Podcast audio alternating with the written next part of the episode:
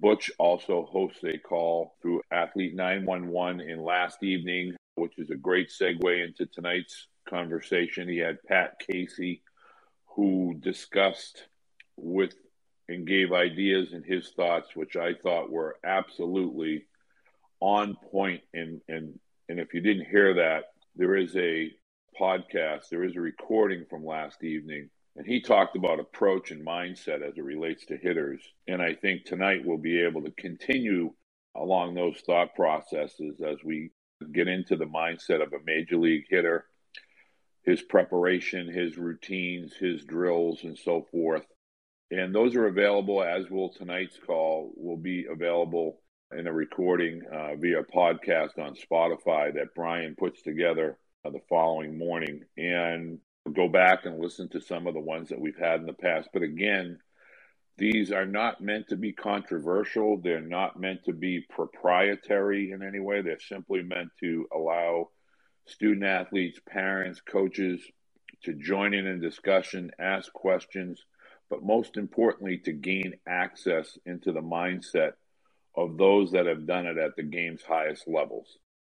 And that's where we're, we will continue to come from each week as we go forward. Letting people know that next week, at the request of several parents, we will be doing college recruiting. And Butch and I will, will speak at length on that. And I, I am efforting to have a few college coaches join us, and we'll be discussing that with Butch. But I know that that seems to be on everybody's mind. So without further ado, I want to bring uh, Michael Cuddyer into the conversation and a 15 year major leaguer I can remember seeing him in, a new in a Minnesota Twins uniform for the most part, Colorado Rockies, New York Mets, but 15 years in the big leagues. And so I want to let people know that your average major leaguer will have a, a two and a half to three year major league career. Over the years, there have been over 20,000 major league ball players throughout the history of the game and approximately 10% of those 20,000 have had careers in excess of 10 years. So it speaks volumes to not only the ability level of a player to be in the game that long that time period of 15 years, but to be a hitter and to maintain that level of excellence over that period of time that speaks to the not only the ability but the work ethic and the preparation that Michael Cuddyer obviously had throughout his career. And I'm getting a lot of questions, but I think the first question, uh, as I bring you in here, Michael, is to ask you specifically about your youth or amateur days as a ball player leading into your foray into professional baseball as a hitter and some of the things that you did to to get yourself on the radar for lack of a better term. Sure. Walter, I appreciate you having me. Last week we talked, I stumbled on this. We can thank the algorithm of Twitter for putting me on this uh, on this uh, this space and I really enjoyed the conversation last week. So when you invited me afterwards to come back and talk about hitting this week, I, I, got excited. So I've been looking forward to it this week and excited to join everybody and excited to, to join this forum. And I appreciate the introduction as well. Thank you for that. When speaking about my youth in baseball, for me, I, I, started playing when I was six, seven years old. And I always ask young guys, and, and I have a 13 year old son, and I, I help coach with their baseball team. And I always ask them, What do you love about baseball? And obviously, you get some answers. I love hanging out with my friends, just love it, something to do during the summer. You get all types of different answers for me, I loved stepping in a batter's box. I loved digging in um, my foot to the batter's box. I loved what it felt like to have to to grip the handle of a bat. I loved everything about practice, and I couldn't get enough of it. I, I loved sitting in my driveway and and taking swings off of. You know, I was a New York Yankee fan. I loved I loved being every hitter in that lineup just taking dry swings, never even hitting a ball. I, I remember I would sit out in my driveway and I, I swear I've hit 5,000 game seven winning home runs in my life because that's all I did in my driveway. I just, I just really loved it. I remember when I was seven years old, I went to Old Dominion. I'm from the southeast corner of Virginia, where Old Dominion University is, and I went to an Old Dominion University clinic, and the guest clinician was Hank Aaron, and uh, I was seven years old. And Hank Aaron's talking about when he was a kid how he used to swing the bat 50 times a day, and me just obviously in awe that it's Hank Aaron and, and wanting to be like him and wanting to just love having a bat in my hand, I said to myself, I was going to swing the bat 100 times a day. So from that moment at seven years old until the time I was probably 18 or 19 years old, that's what I did. Usually, pretty much about 300 days out of the year, I took 100 swings a day. And I would say 60 to 70% of them, I never even hit a ball. It was just dry swings in my garage or dry swings in the driveway and and it was just on my own. It was just because that's what I love to do. And obviously, as I got into to high school and, and my buddies started enjoy, joining in with me, we would go to the batting cage and I'd hit hit live BP or hit off the tee. But it was my therapy. I, I and I still to this day, I'm six years retired, and I'll still find a cage and, and hit off of a tee just because I just enjoyed it and like I said, it was my it's my kind of therapy. It's my time to be alone. Usually, when I started getting back into the swing of things, no pun intended, around the first of January, getting my hands back ready to get into the to get ready for spring training, it would be by myself. I would get a basket of ball of balls, a bucket of balls. I'd go into a cage with a tee by myself for like the first three to four weeks, and it would just be me and the tee, and I would just hit and hit until I was until I felt I was good, and then so, so as long as I can remember, that's what I loved about baseball, and that's what I love about hitting, and I love talking about it, and that's the passion of mine. And a, in a roundabout answer, that's my background as far as kids, my my childhood, and and hitting. One of the takeaways that I have from just listening to you is the as far as being a young player and the enthusiasm and the passion and and the love for the game. And as a hitter, when you mention your work on a tee and you're by yourself, and I have nothing, I've done instruction for parents and student athletes, but I notice that you would say working with your hands, working with a bucket of pearls and a tee by yourself. So, would you tell younger student athletes that a good way to re to begin your season, whether it's during the winter in anticipation of the spring that sometimes you can work on your own by yourself and just getting yourself ramped up, so to speak. Tee work, I think, is an underrated or underused tool for younger hitters. So if you could just speak to the the, the use of the tee and moving the tee around and, and, what you're working on as far as high tee work and tee placement and things like that is so that younger hitters can do some some drills on their own. Sure. Yeah. Obviously, like you mentioned, tee work is a tremendous tool, but just like every other tool, we need to know how to use the tool. And the tee work is no difference because you could definitely get into some bad habits with a tee as well. And I think it takes a, a, a self awareness to understand what your goal is. And this is what I tell young kids all the time anyway. And when I say young, more high school, I don't even, I don't mean younger than that's a totally different subject. But when I say young hitters, we're talking about high school at, at, this particular moment. When you're getting into the eighth, ninth grade, the days of going into the cage just for the sake of going into the cage need to come to an end. And what I mean by that is every single time you step into the cage, there should be a purpose and there should be a reason you're stepping in the cage. And there's many reasons for that and you know, I talked about how in early January I would get into the into the cage with a tee and a bucket of balls by myself. My purpose was strictly just to get my hands back in shape in hitting shape. I wanted to work my calluses back. I wanted to get the blisters back. And that was literally my only goal for the first two or three weeks of me getting back into the swing of things, back into the cage. And what that allowed me to do is that one, I had a specific game plan. But number two, I was able to forgive myself on the bad swings. So I was roll over and I wouldn't get mad at myself because my particular goal was literally just to get my hands back in shape. Now, as that off season progressed, as I got into the latter stages of January, I started moving to to moving the tee around. Maybe I'm working on hitting the ball to the to the right center field gap. Maybe I'm working to hitting the ball to the left center field gap. Now my goals have changed. Now I pay a little bit more of attention of how the ball's coming off the bat, where the ball's going, what the spin's looking like off my bat into the net. And then as I get it in, in progress even more, getting into spring training, I'm starting to face pitchers. Again, I take it slowly. So the first couple of days I'm facing BP, I'm just wanting to get my eyes used to seeing a ball come at me again. And again, now I'm able to forgive myself on bad swings. I'm not there just crushing myself mentally. And as I continue to get used to that, my eyes get used to it, my goals change again. But everything starts with the purpose and that purpose of that day. And I would have to stick with that purpose one to have a plan, but two to be able to not crush myself mentally and not for, and be able to forgive myself on bad swings. Because if I can't do that, man, I'll sit in the cage for hours and hours and ultimately lead to injury.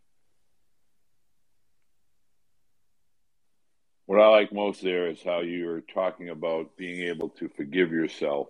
And, and as silly as that sounds, younger hitters, you can't get all caught up not only in a swing but an at bat. You, I call it flushing, being have the ability to mm-hmm. flush and build through that uh, you know that negative rep and, and, create a mental awareness and preparation for a good event, a good rep, and building off of what you might call one bad swing, two bad swings, getting the ball to the back of the cage or, or whatever your purpose is while you're working your hands. Let's get to some questions because I have a couple here that have come in. And do you have any tips for making the transition from success in the cage practice training to success in the game, controlled versus uncontrolled, specifically for younger athletes. And your son is 13, so specifically for younger athletes, 12 to 13, 12 to 14 years of age. I think first and foremost, and this is hard to do, and it's a buzzword, and, and we talk about it a lot, is is being process oriented and not results oriented. And I think that's the biggest thing. And what I try and, and talk to my son about is you talk about having success in the cage translating to success on the field. Oftentimes, we can't control that success, right? We can't control what the pitcher's doing. We can't control all of these variables that lead to quote unquote success.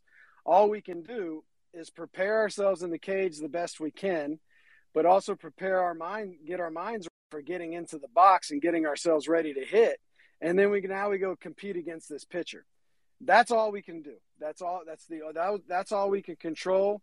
Now the only thing we can control is trying to get a strike, putting a good swing on it, and then after that we can't control it again because now maybe the shortstop's a, a really good shortstop. He makes a great play in the backhand. He throws us out. Well, now is that a bad hit? No, we hit the ball. Shortstop just made a good a good play, but that doesn't translate into success.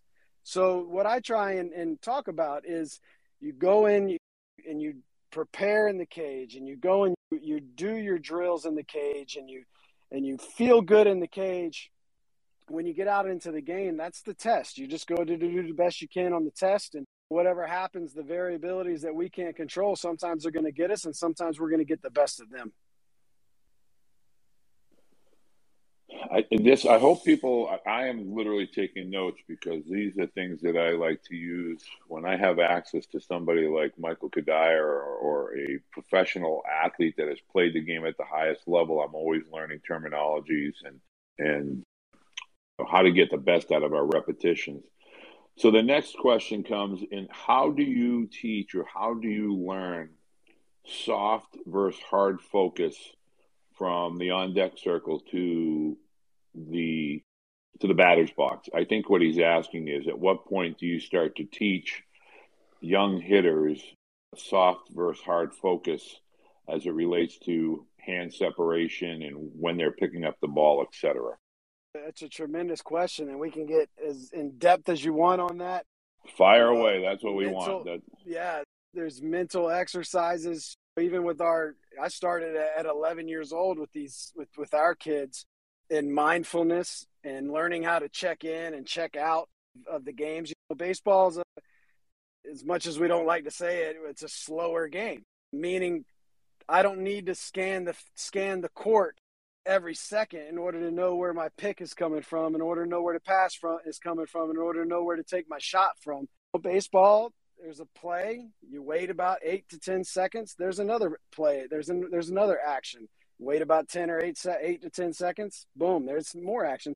The earlier you can learn how to check in and focus and check out is going to benefit you the most. And you'll see a lot of guys, and I think this was a, one of the reasons why a big complaint is not allowing to step out of the box.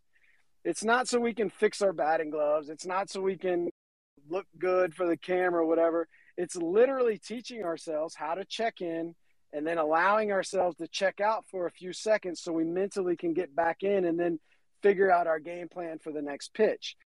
For me, for instance, I had a spot on my bat every single it was, was literally if anybody ever remembers me hitting, I I was the Jay Buhner style pine tar. I really caked my my bat with pine tar. I had a natural colored bat.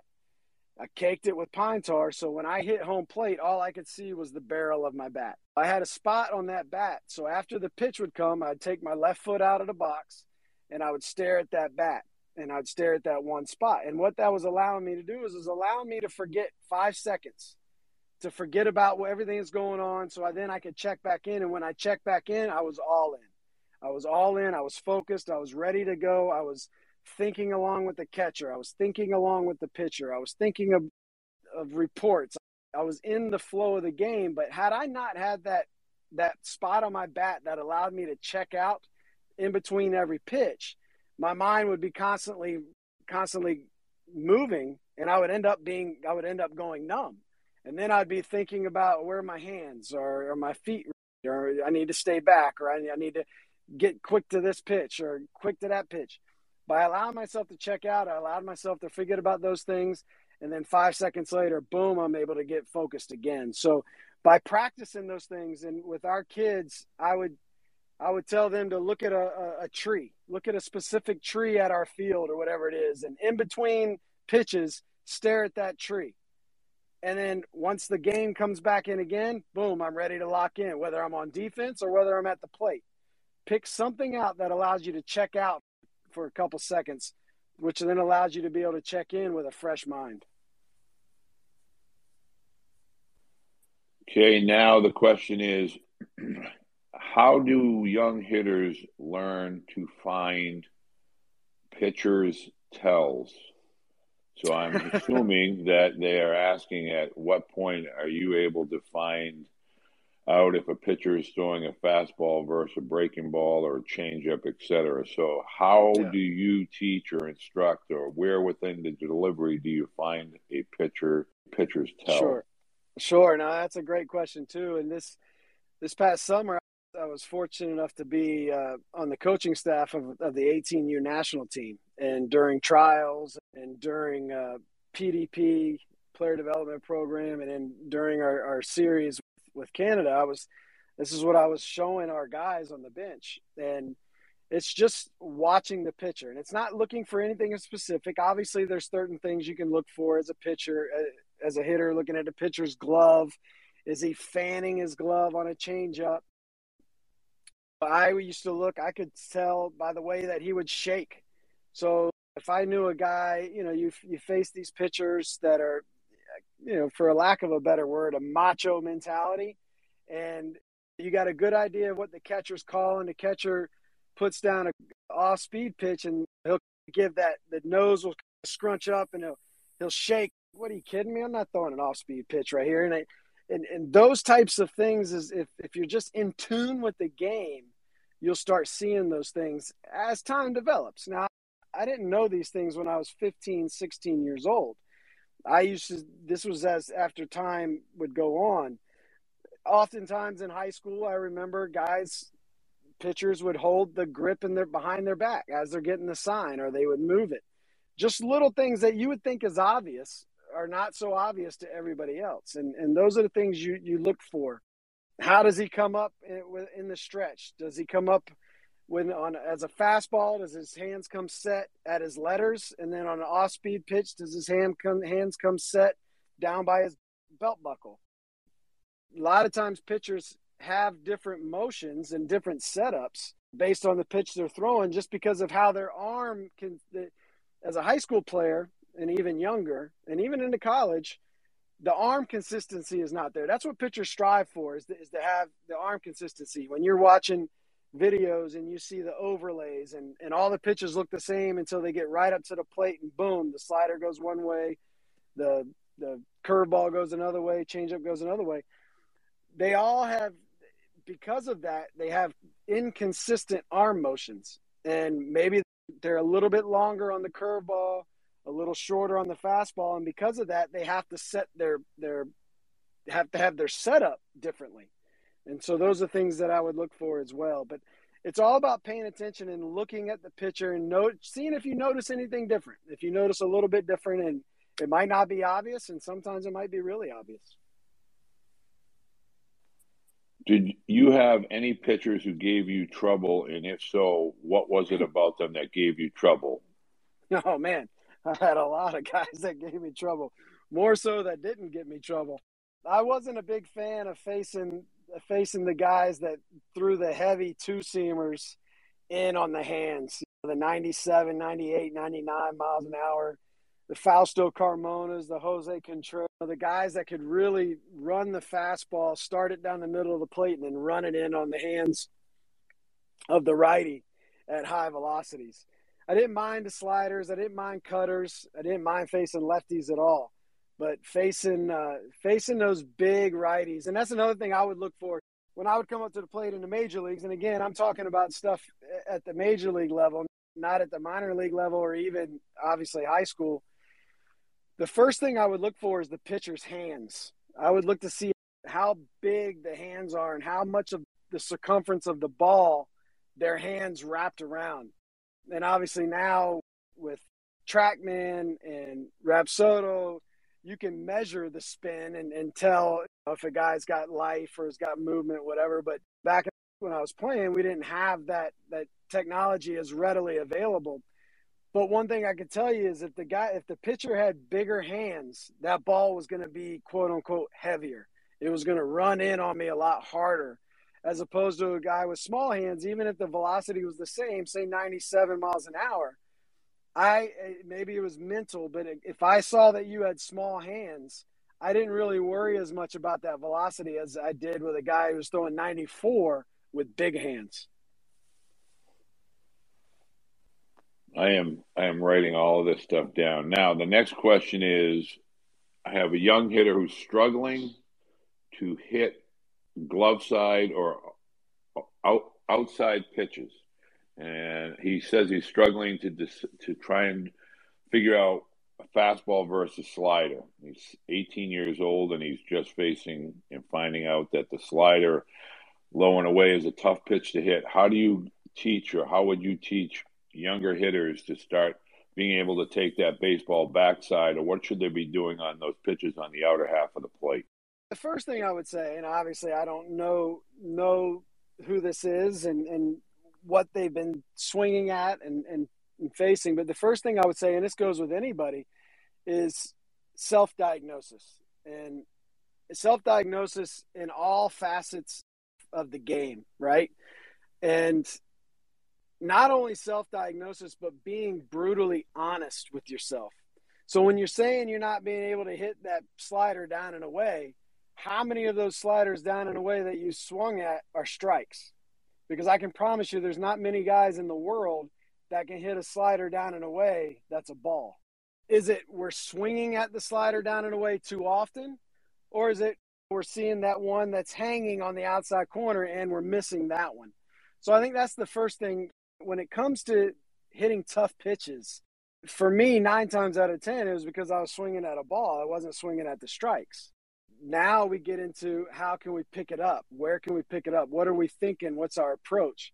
I always love when we talk about approach and everybody that's the first thing everything says oh you got to have approach you got to have approach don't get off the fastball that's contradictory. You, you're telling me I need to have an approach, but now you're telling me not to ever get off the fastball. If I never get off the fastball, how am I supposed to hit the nasty curveball or the nasty slider or the nasty changeup? So for me, my approach is knowing the type of pitcher I'm facing. If I'm going up there and I know this guy throws me throws a lot of sliders, maybe we're in the fourth inning and he's got six strikeouts already and four of them are strikeouts swinging on the slider down and away. You know, chances are I'm I'm going up there early looking to hit the fastball if that's what he's established. And after that, I might need to start looking for that slider and start tipping my cap if he throws me that fastball. I need to start now understanding what this pitcher is trying to do, what he's doing well, and if he's given up a few hits, what is he giving up the hits on? Has he given up the hits on hanging sliders, hanging curveballs? Okay. Now I have got, I've really got permission to go up there looking for that off speed because not only is he striking everybody out, maybe now I can not swing at it, but those are all the hits that are coming because he hangs it every once in a while as well. Those are types of things about building approach is understanding who we're facing, understanding the type of pitcher we're facing, building the plan around it, but then also being understanding what I'm doing right now and what I'm not doing right now.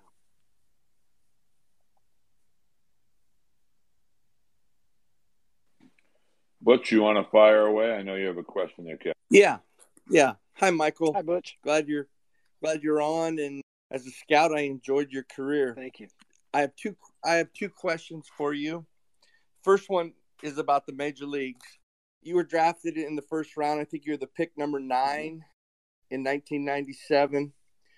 You got to the big leagues quickly. You were in the big leagues in, at 2001, and then in 2006 was like your breakout year, where you went 24 and 109. What from the 2001 to 2006? What was the transition? that you finally just like you came to be the Mike Cuddyer that the Twins had drafted?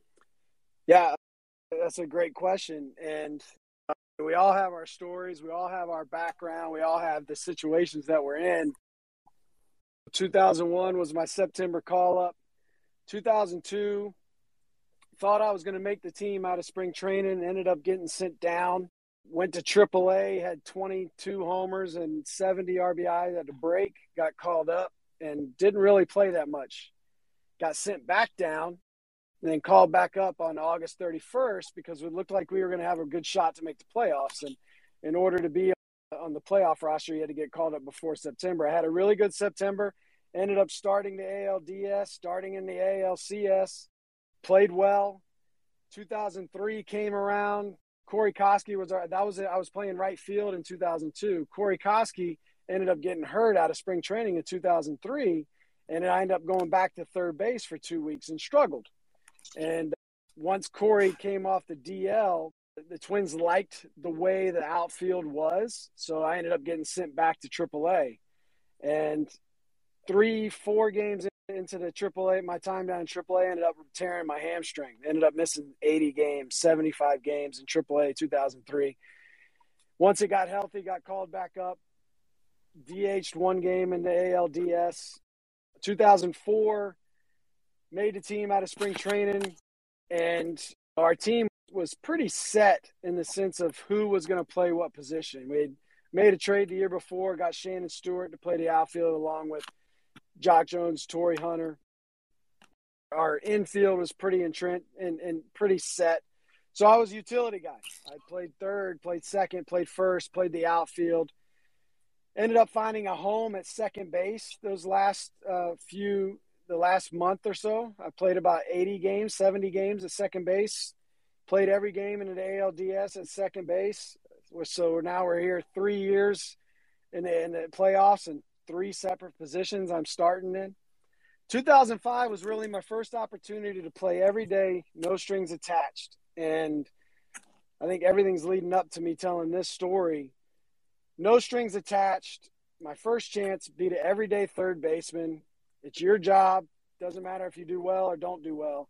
And to be quite honest, I just put so much pressure on myself that I, I had no choice after 100 games but for them to find another third baseman, whether it was errors or, not really very competitive at bats. I just didn't, just couldn't, I just cracked under the pressure that I was putting on myself. And nobody was putting the pressure on me other than myself in that off season, I, I looked myself in the mirror and we talked about being a self evaluator and, and being brutally honest with yourself. I looked myself in the mirror and said, I can't go through this again. I can't go through this type of season again. I was staying up until six o'clock in the morning just so I didn't have to go to the field the next day so soon. So I was delaying the inevitable. So I told myself, this is not going to happen anymore from that moment on, I committed myself to being just the absolute best teammate I could possibly be. I was going to get to the field. I was going to greet every security guard. I was going to greet, uh, greet every usher. I was going to smile. I was going to shake, no matter if I felt bad or felt great. I was going to treat it as if I was the luckiest person in the world to be able to step in, a, in into this stadium, and rooted for my teammates, cared for my teammates I think I had 20 at bats at the end of April. That's it in 2006. But I was in such a better place mentally that even though I had 20 at bats, I, I felt so much better than I did in 2005 when I was playing every day. Few guys get hurt May 1st, couple guys get hurt. I end up getting a chance to play every day. And as you mentioned, at right field, they didn't have a choice. I played every day in right field ended up the season, the last five months of the season, drove in 100, scored 100, hit 24 homers, and then was able to take off after that. But had I not had that heart to heart with myself and truly committed to being a, the best teammate I could be, I don't know if I would even lasted through the 2006 season. Mike, this I hate to start talking, but this is unbelievable that you say this because we have a lot of young kids on this phone call that are in high school that are dealing with pressure and dealing with failure. And that's why I used to always say when I go watch minor league guys, this guy's down in the valley right now. Is he going to have enough makeup to get back to the top of the hill? Because once you get back up to the top of the hill, as you found out, it's just free sailing mm. for you. It looked like your numbers and you produced after you went through that rough time. No that was so honest of you to make that comment so these young guys can hear it and understand even to a guy that was a first round pick, a big leaguer, you go through pressure moments, tough times, and it's how you deal with it. So thank you for saying that so they could hear that. No, absolutely.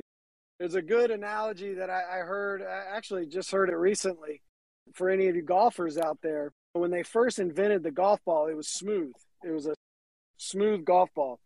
And it would travel everywhere. As if, if anybody's ever hit a golf ball that's smooth, you have no idea where it's going to go, right? It's just everywhere, scatters everywhere. But they saw that it would go everywhere. Boom, it'd get a nick here, it would get a dent here, it would get beat up and scuffed up. Then, as they would hit it even more, it started going straighter and straighter. And the golf ball needed those bumps and bruises in order to have the full potential of what a golf ball was made to do and we're no different. You need those bumps, you need those bruises, you need those hardships along the way in order for you to get to your maximum potential. That's awesome. Then that that's awesome, Mike. Thank you.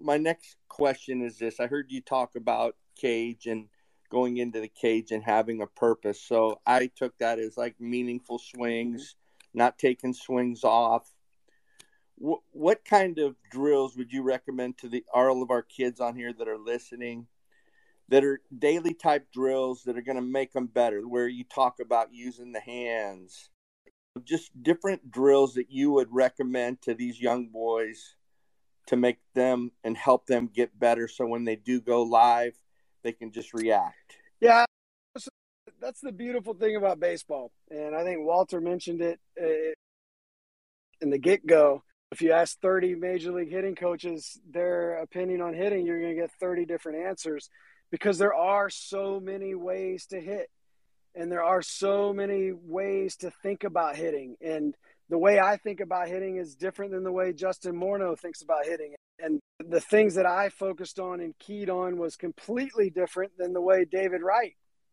focused on, what he focused on, what he keyed on. Our drills, our daily drills were totally different drills and but I think the the one constant is we all had our routines for those drills. My routine, I'd get in there every day. I would take 15 swings where I'd hit it to the to, to where I'd have the tee set off a little back and a little bit on off the outside part of the plate. 15 balls to I'd hit 15 balls to left. I'd hit hit 15 balls at the center. I would take 20 25 flips and boom, I go out for batting practice. David had a, a completely different routine where he would use more of his hands. He would work really trying to get his hands ready. That was his way of doing things. Justin Morneau would work. He would just take hacks and and swing 200, 150, 200 swings prior to batting practice. So for me, the, one thing I can tell you is that there are no absolutes when it comes to hitting. The drills that I say that could work for me might not be the best drills for for 10 year old John to do.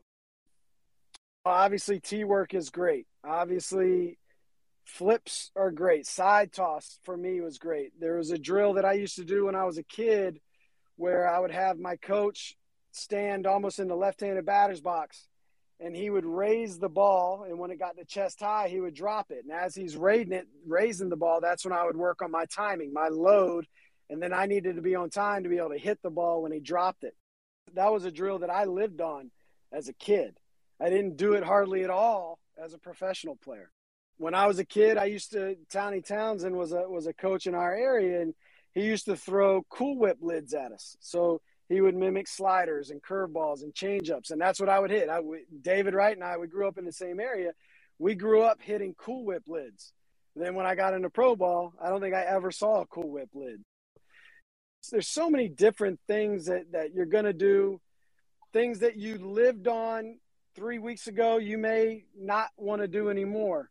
But the one thing I can honestly say that you have to have, the one absolute that there is, is to have a routine, have something that you do do every day and stick with it every day.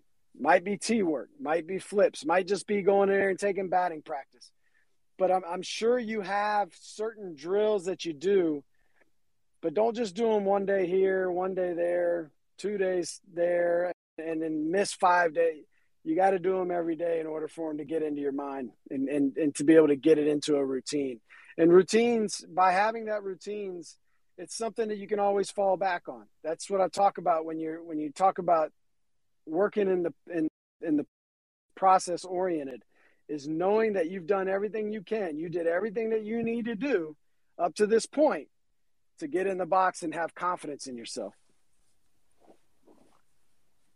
that's great stuff let me ask you just one more question and it's about seeing a curveball seeing it spin mm-hmm and reacting to spin, what what would you tell young hitters how to attack a breaking ball? Yeah, so for me, it was never about spin; it was about shape.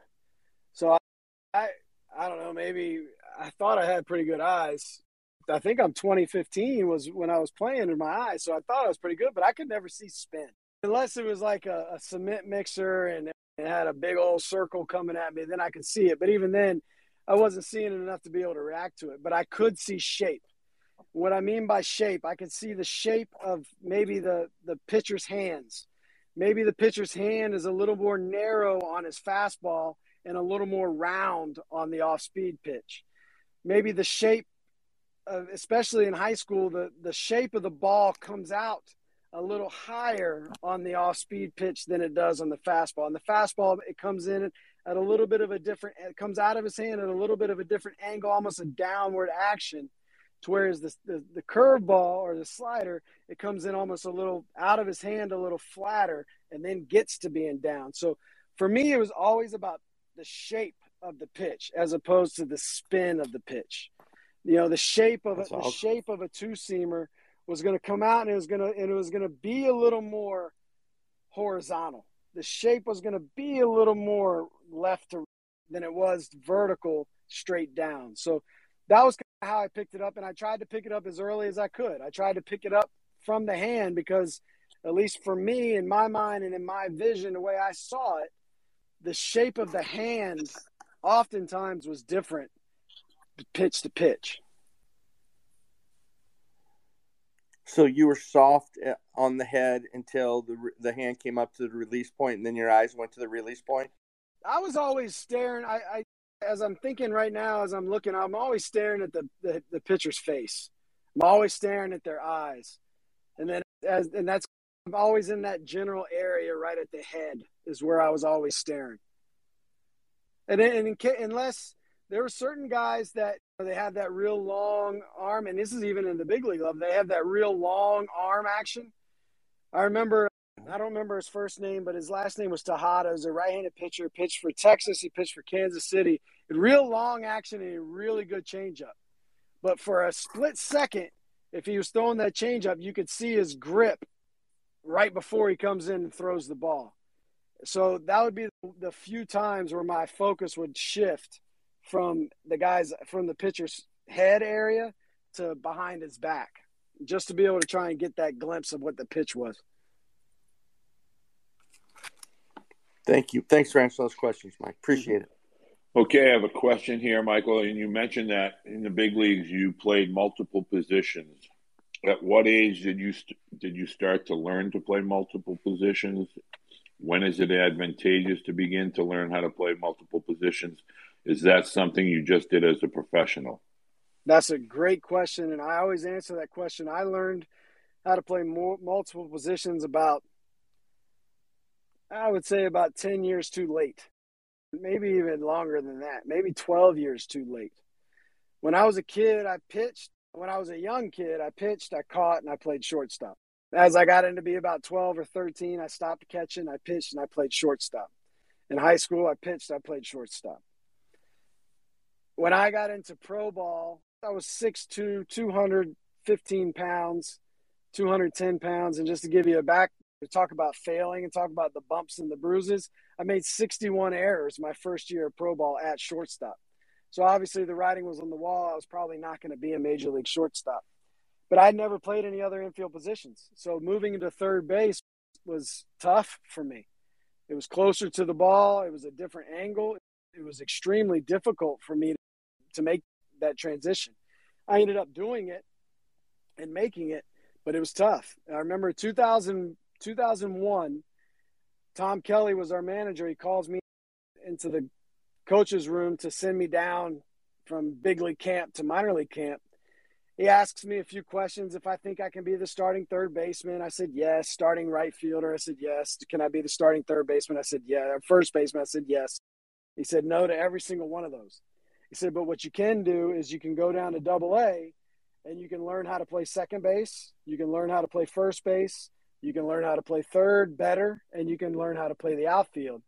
Because every single one of the guys that we have on our big league team at those positions is going to need a day off every eight to nine days. So if you're getting, if they're getting a day off every eight to nine days, and you know how to play four position, you're playing four or five games a week. So that's how I got into the big leagues was because of that conversation. But I had to go and learn. I had to grind through the minor leagues. I had to grind through a lot of struggles to be able to learn those multiple positions. So to answer your questions, when do I think it's advantageous? I think it's advantageous today. No matter what age you are, no matter what level of, of baseball you are at right now, today is the best day to learn multiple positions. And that's how we take our younger kids right now. Our younger kids they play every single position. We don't have a shortstop. We don't have a third baseman. We don't have a second baseman or a center fielder. We have baseball players. And if you're a baseball player, you should be able to go out on the field and play baseball no matter where it is. Okay, so I just want to let parents know and student athletes what you just heard from a big leaguer. That piece of advice alone will make you a better baseball player. You, you, I mean, literally, you cannot read this in a book. This type of information is definitely going to enhance the development of your son, or if you're a student athlete, of your career going forward. And recognizing the the opportunity to get between the lines is is what matters most. Meaning, don't pigeonhole yourself at a young age as you're a middle infielder only. See the game from different positions. Allow yourself to be a student of the game while you're playing these different positions because it gives you a different perspective from as a baseball player. So another question here, Michael, is you alluded to the the fact that your son is 13 years old. What are some of the intangibles or processes that your son is learning over and above just hitting mm-hmm. as a result of you being a big leaguer? Well, I think first and foremost, body language is is one of the biggest things that we talk about with our kids, and we talk about it with the kids in this community is is body language because body language is so important to to let if we're going to talk about scouts and college coaches to let you know that you can rely on me and you're going to get a consistent person and a consistent player no matter if there's good or bad. And that's the thing too is we all talk about body language as if you know it's only you're only showing body language when you do something bad. You're only putting your head down or you're tossing your glove or you're throwing your bat or you're not running hard to first base. Well body language is also when things are going good. All of a sudden now you're the happy-go-lucky person who's roughhousing with your teammates and whatnot. Just be constant with the body language, and that's one of the intangibles that we're teaching our kids is is we need to we need consistency out of you, not just consistency of the player you are, but we need the attitude to be consistent as well. Because I need to be able to depend on you if things are going well or if things are going bad. So that's a big one. The number one thing that we talk about is, is body language. Number two is our kids sometimes they're going to play the bench. For me, playing being on the bench was what allowed me and opened my eyes up to how the baseball field moved. I call it breathing. You're watching the prep steps of the infielders, you're watching the prep steps in the outfielders, you're seeing where everybody needs to go on cutoffs and relays. Was the third baseman in the right position? Was the first baseman in the right position? Was the shortstop where he needed to be? now I'm studying all that. I'm studying how the field moves and how this, the field develops and the flow of the game. So now when I get back out there into my position, I now can make that flow and I can contribute to the flow as a way to, as opposed to taking away from the flow. I think about that credit card commercial a few years ago where everybody's in line paying with the credit card, paying with the credit card, and all of a sudden somebody comes out, pays cash, and everybody bounces into each other. That's kind of the same thing. We got a flow on the field we got to know where everybody's going to be. And if you're that guy paying with cash, it messes up that flow. And, and you learn that by say, sitting on the bench and by watching the game and seeing how the game unfolds. So those are two of the things. One, body language, and number two, being okay with being on the bench, but understanding that there's a role that you play there as well. Again, that is tremendous advice, tremendous insight. I'm going to keep going with these questions because they're backing up here. Did you, as a younger player, attend college camps or showcases? And if so, what did they teach you or how did they help you in your desire to be uh, a player at a higher level?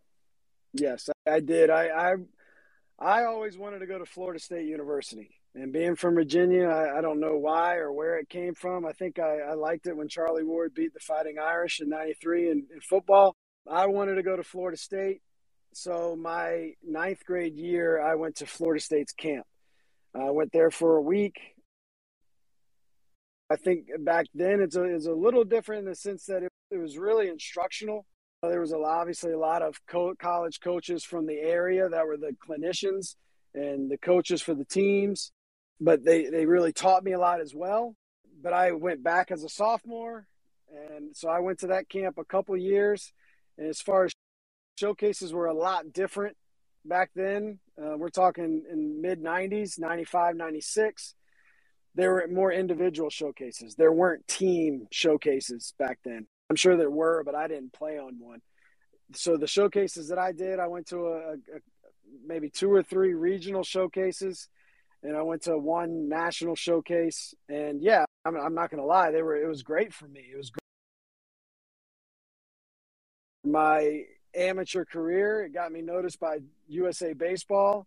I got invited to the USA Trials. I made the 18U national team two years in a row, my junior and my senior year. And that kind of got me exposed on a national level. But it was a little bit of a different dynamic. It was a different, totally different age and different era of showcases than it is now. Word on the street is that you were nicknamed the magician uh, because of your card tricks at the Florida State campus. Is that true or false? That's true. That's where it started, and it, they, those card tricks kept, treated me well throughout the, the course of my entire career. For a while there, I was I was debating whether or not to stop them because I was only known for card tricks. I was like, I got to play baseball too. I thought I was just being kept around because I could do some card tricks, but but yeah, they, they treated me well. You have some former campers, co-campers that uh, were with you at those Florida State camps, and they brought that to my attention. So I wanted to run that by you. Here's a young man that is, uh, I assume, a player at a high level college. If you could give one piece of advice for an incoming, for okay, he's a high school senior going into a high level college program. If you could give one piece of advice for an incoming freshman to a top program as a positional player, what would it be? Man, one piece of advice. I think I think the the the play hard number 1. I think I tell that to everybody is play hard. Understand that the team is always bigger than you. And I know I'm getting more than one piece of advice, but there was there would be so many things that that I would say. Number I the quicker you can lose this is this is a lot easier said than done. The sooner you can lose that sense of awe or that I can't believe I'm here type feeling, the better off you're going to be. And I, and I say that to guys that are getting called up from the minor leagues to the big leagues, the same thing. The sooner you lose that, the better off you're going to be while still appreciating where you are, if that makes sense. I definitely know as a dad, I've had those discussions. And I think as a college coach, one of the things that I would always say to freshmen is the sooner you feel yourself part of us as opposed to on the outside looking in, the easier it will be to adapt. And so, from a big leaguer, that's, that's great advice.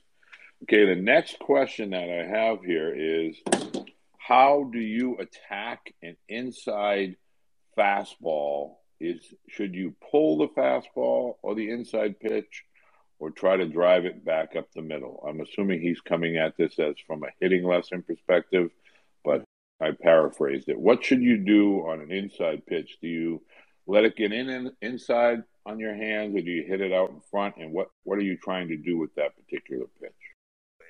Obviously, you get these questions, and we talk about the variables. I, I and without any context, inning, score, base runners, all of that needs to be accounted for. But without any of that and without knowing any of that, just a generic inside pitch, what do I do with it?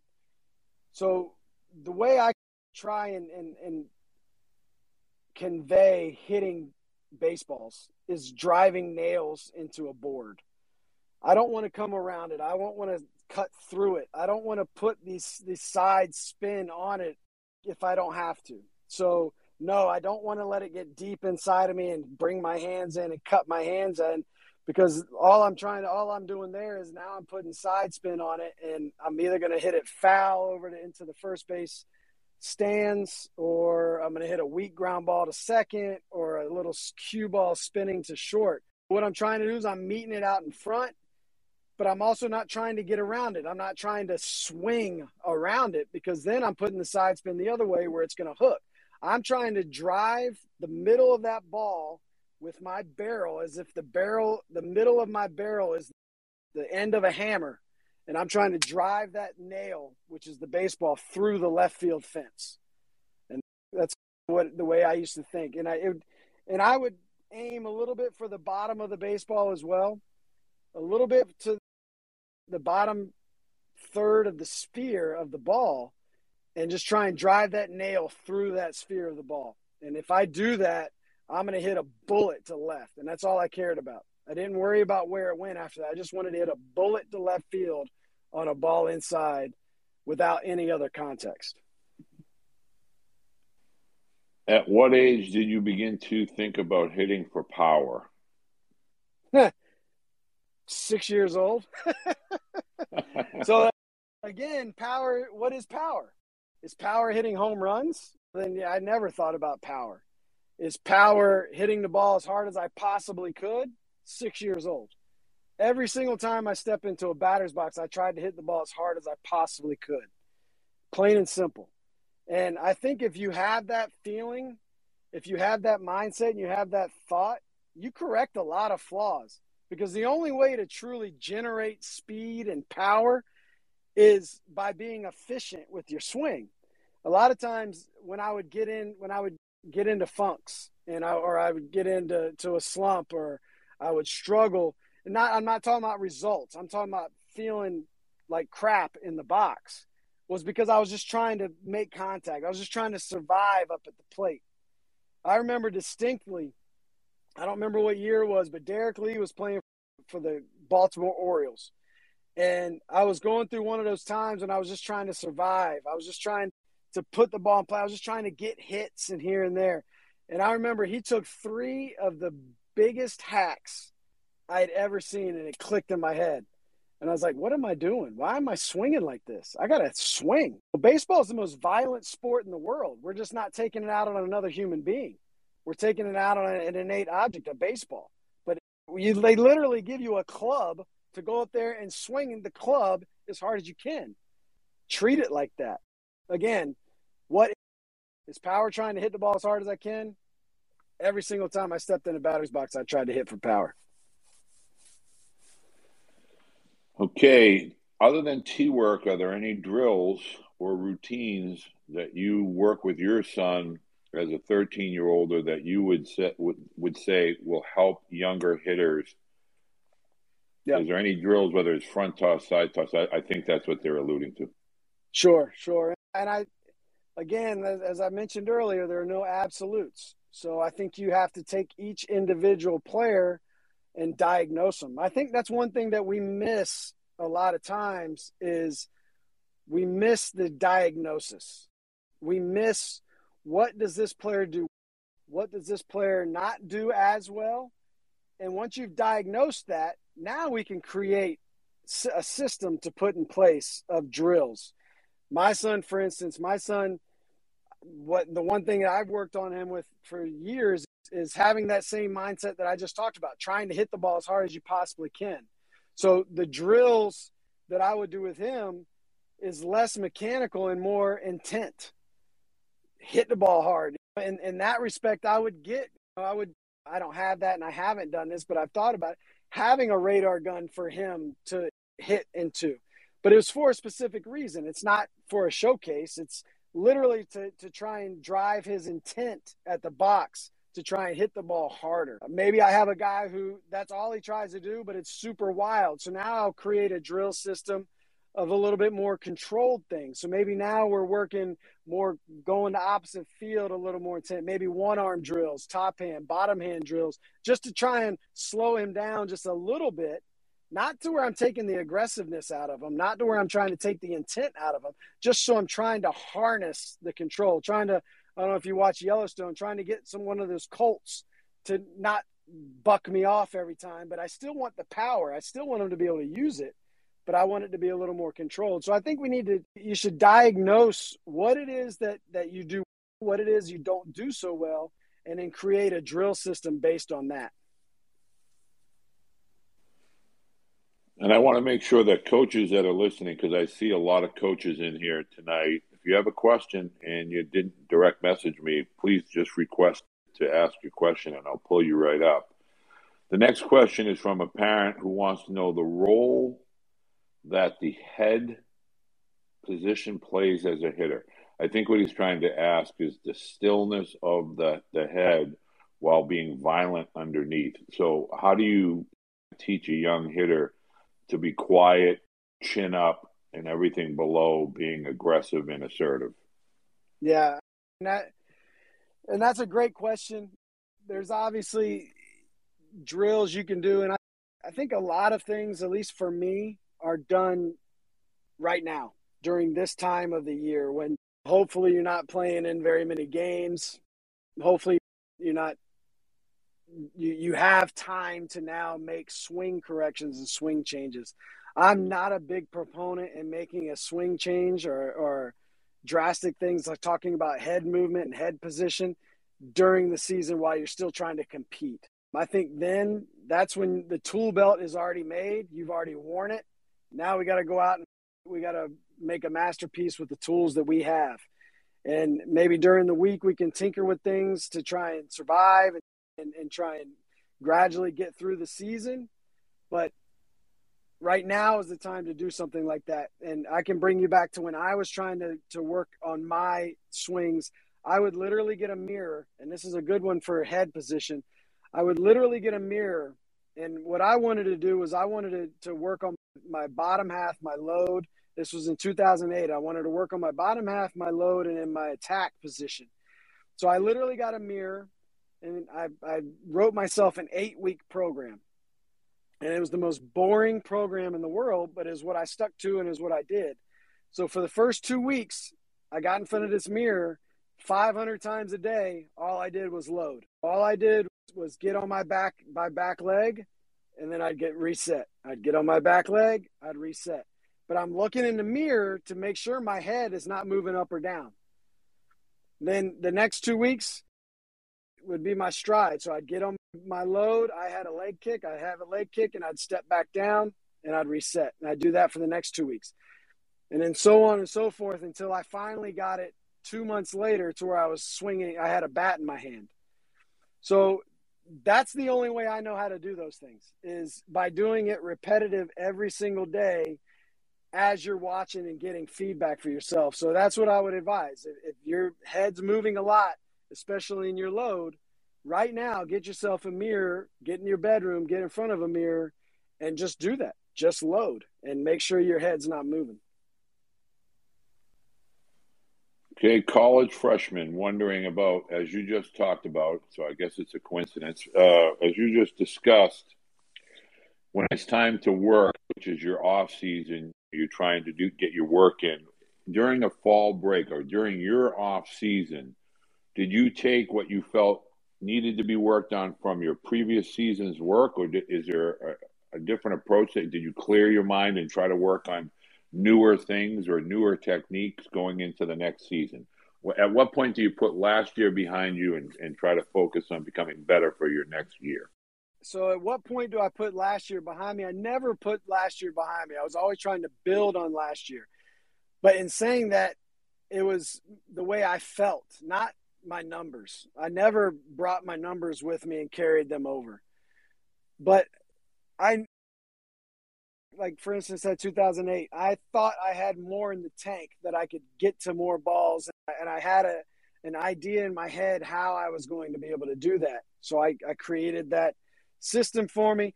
Ultimately it did not work. So the first spring training was okay.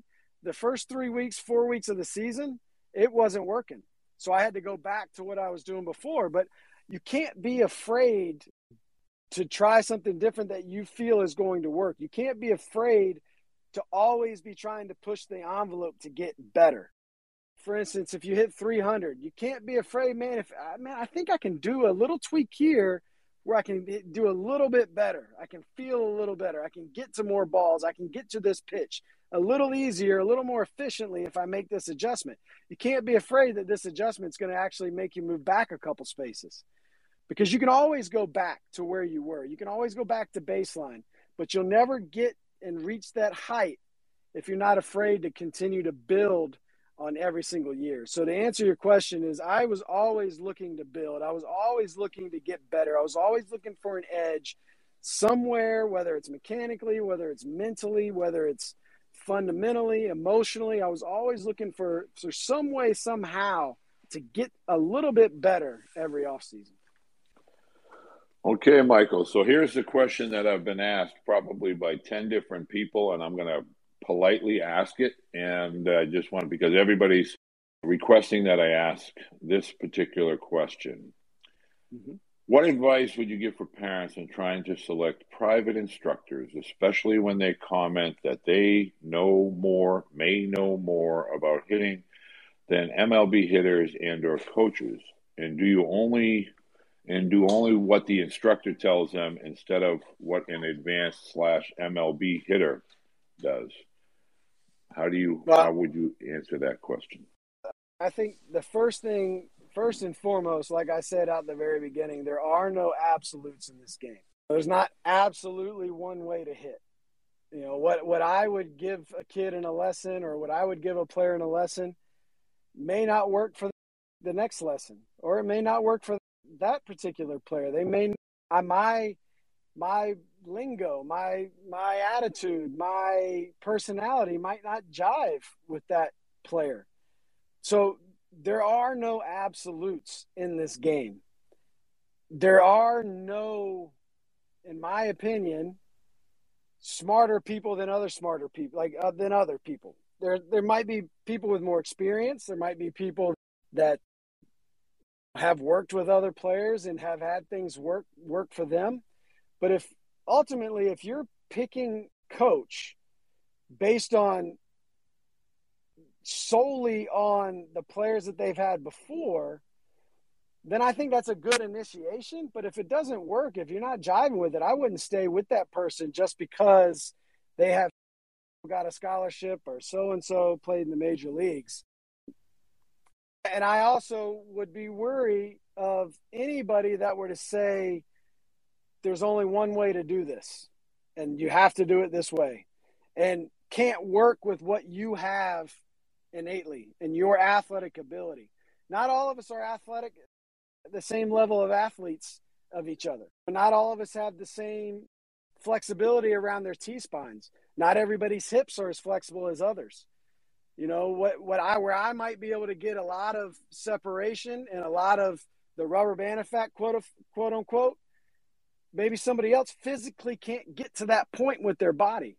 So to say you have to hit this way or you have to do that without an understanding of who the player is and what the player can and can't do, then those are the types of, of instructors, and I would even say this at, at the major leagues, that I'd be weary of. But the best instructors I ever had were the ones that could work with me and then work with somebody else who's a completely different hitter than me and be able to have us both succeed. I think that's a critical component for parents and student athletes to understand that truly every hitter is unique size, strength, eye hand coordination, etc. And until you have an evaluation and an understanding of not only what your strengths are, but where you, your weak links may be, and then have that coach and or instructor be able to disseminate information in a way that the student athlete can implement into his or her own body is really important because I think Michael would be the first to tell you that if a major league hitting coach could make every hitter a Mauer, a Cuddyer, a, a, guy that could go out there and roll out of bed and hit 280 plus, he would do it and he would be paid millions and millions of dollars because your lineup would be just guys hitting tanks and getting knocks all over the ballpark. It is a skill, but it is a craft. It is an absolute craft. So hitting is not one person will ever have all the answers. They may have thoughts and opinions, but each hitter is unique, and the best coaches are able to work with multiple styles and, and body types and be able to bring the best out of that individual hitter as opposed to making each hitter hit one specific way. So I don't want to take up too much more of Michael's time. I've been very generous, but I do have a young man that has a question, and I know he is a he puts a lot of time into his hitting, and his question is: You played with great players like Mauer, Morneau. How did you use your teammates' knowledge and skills to help you become a better player and hitter? No, that's a tremendous question. I, I think one of the, one of the guys that I was really learn lean on is Jim Thome, and he would have specific things about he his he really believed in getting the ball out in front. Boom, he just hit the ball out in front, whether it's hitting it oppo, whether it's pulling it, whether it's hitting it up the middle, get the ball out in front. With Morneau, the intent. He was always up there looking to drive in a run no matter what. He was always looking up there to, to figure out a way. If the guy was on first, I'm going to figure a way to score him. If the guy's on second, I'm going to figure a way to score him.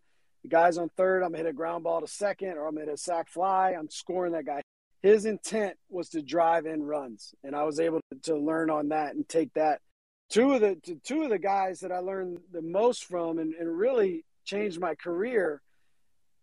Unfortunately, it was in the latter half, not even the latter half, the latter the latter fourth of my career was Troy Tulowitzki and Carlos Gonzalez when I went to Colorado. In Minnesota, say we're facing Justin Verlander, we're thinking about it. Man, we got Verlander today. Let's figure out a game plan. Da da da da. But when I went to Colorado and you're you're with Tulo and Cargo, and we're facing Clayton Kershaw, nobody even thought twice about it. No, it was no, there was never a discussion. There was never, all right, man, we got Kershaw today. Let's go figure out. It was just just go out and play, and some that really resonated with me. Why? Yeah, why? I'm a big leaguer, just like he's a big leaguer. He's preparing me for me, just like I'm preparing for him. Why do I need to get psyched out a little bit? And I tell that to kids now, like in the high school level, oh, we're facing a guy throwing 90 today. Yeah, but you struck out against a guy throwing 90. You've also struck out against a guy throwing 71. What's the difference? Go out there and compete. So that was a big time lesson that I learned from those two guys. And when I went there, after listening and hearing them, that's when I won the batting title. And because I, I had that mindset where, man, I'm just going to go out there and I'm just going to compete against these guys. It doesn't matter who's on the mound.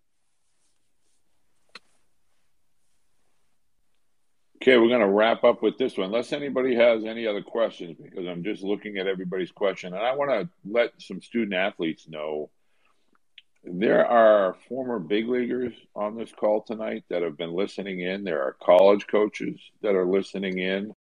There are high school head coaches that are listening in. And so I want you to understand my point being is we're always learning. Baseball is an endless stream of questions.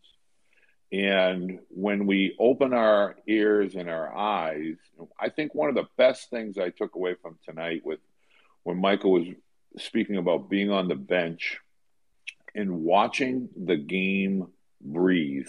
And that is so powerful.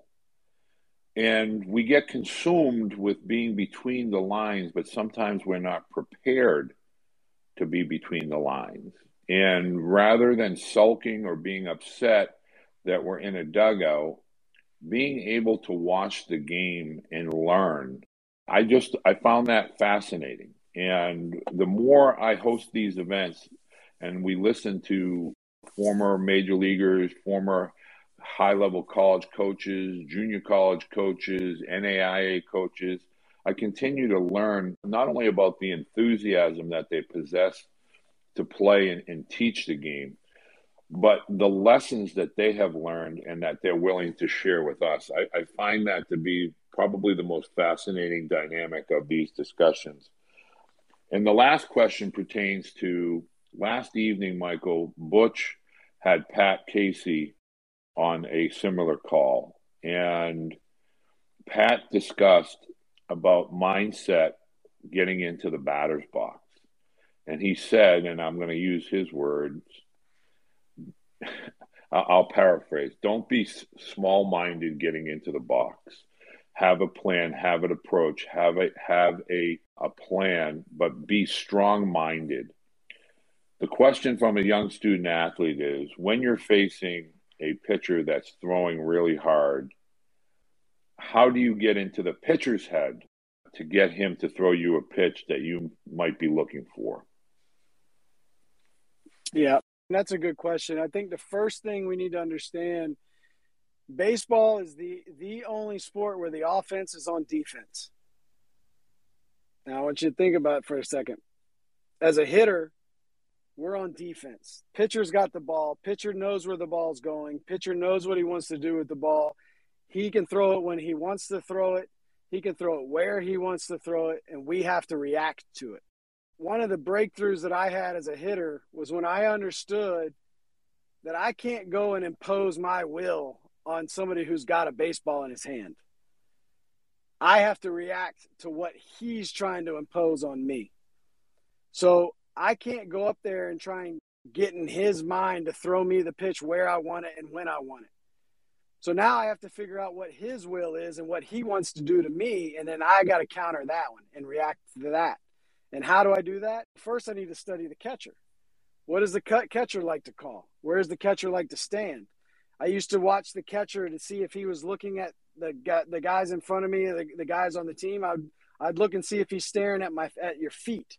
So if he's staring at your feet and then he gives a sign, now I know I can play with that catcher. So if I want the ball inside, maybe now I can stand on top of the plate, knowing that the catcher is going to stare at my feet, put the sign in, fastball in, and then right as the guy's in his windup, I can back away from the plate. Now I've got a better idea. At least I've got a chance that I'm going to get the ball inside, and that's where I can look. If a catcher, I, I study how to see how the catcher hits. What does the catcher struggle hitting? If he gets a guy in scoring position, what does he struggle with? What does he do well with? Whatever he does well with, typically he's not going to call those pitches when I get a guy in scoring position. And typically, whatever he struggles with, that's what he's going to call oftentimes. And I'm not talking about guys with advanced analytics in the big leagues. But I'm talking about high school level, college level. Those are types of, of edges, so to speak, you can look for to try and get it the pitcher to throw what you want him to throw or you're expecting him to throw. And the other thing is don't be afraid to go up there and hunt pitches. If you got a good idea that this guy's going to throw you a changeup, it's okay to to take a fastball for strike two. It's all it's fine. Because if you got that good of an idea that he's going to throw you a changeup and he throws it to you, then you should be able to do some damage with it. So studying the game, studying the catcher, studying the pitcher, seeing what the pitcher's doing in the bullpen, what is he getting over for strikes? What is he getting? What is he not getting over for strikes? What is he spending most of his time with? I know if a guy's in between innings and he throws four, five curveballs in his eight pitches that he's going to throw, he's probably struggling getting the curveball over. So maybe I can eliminate that pitch those are the types of things that I'm, I'm looking for if I don't have all the, the, the, scouting and the, the data that we've got at the major league level. Those are the things I'm looking for. And the other thing I'm looking for is a stat line. So, in high school, I'm looking at a stat line.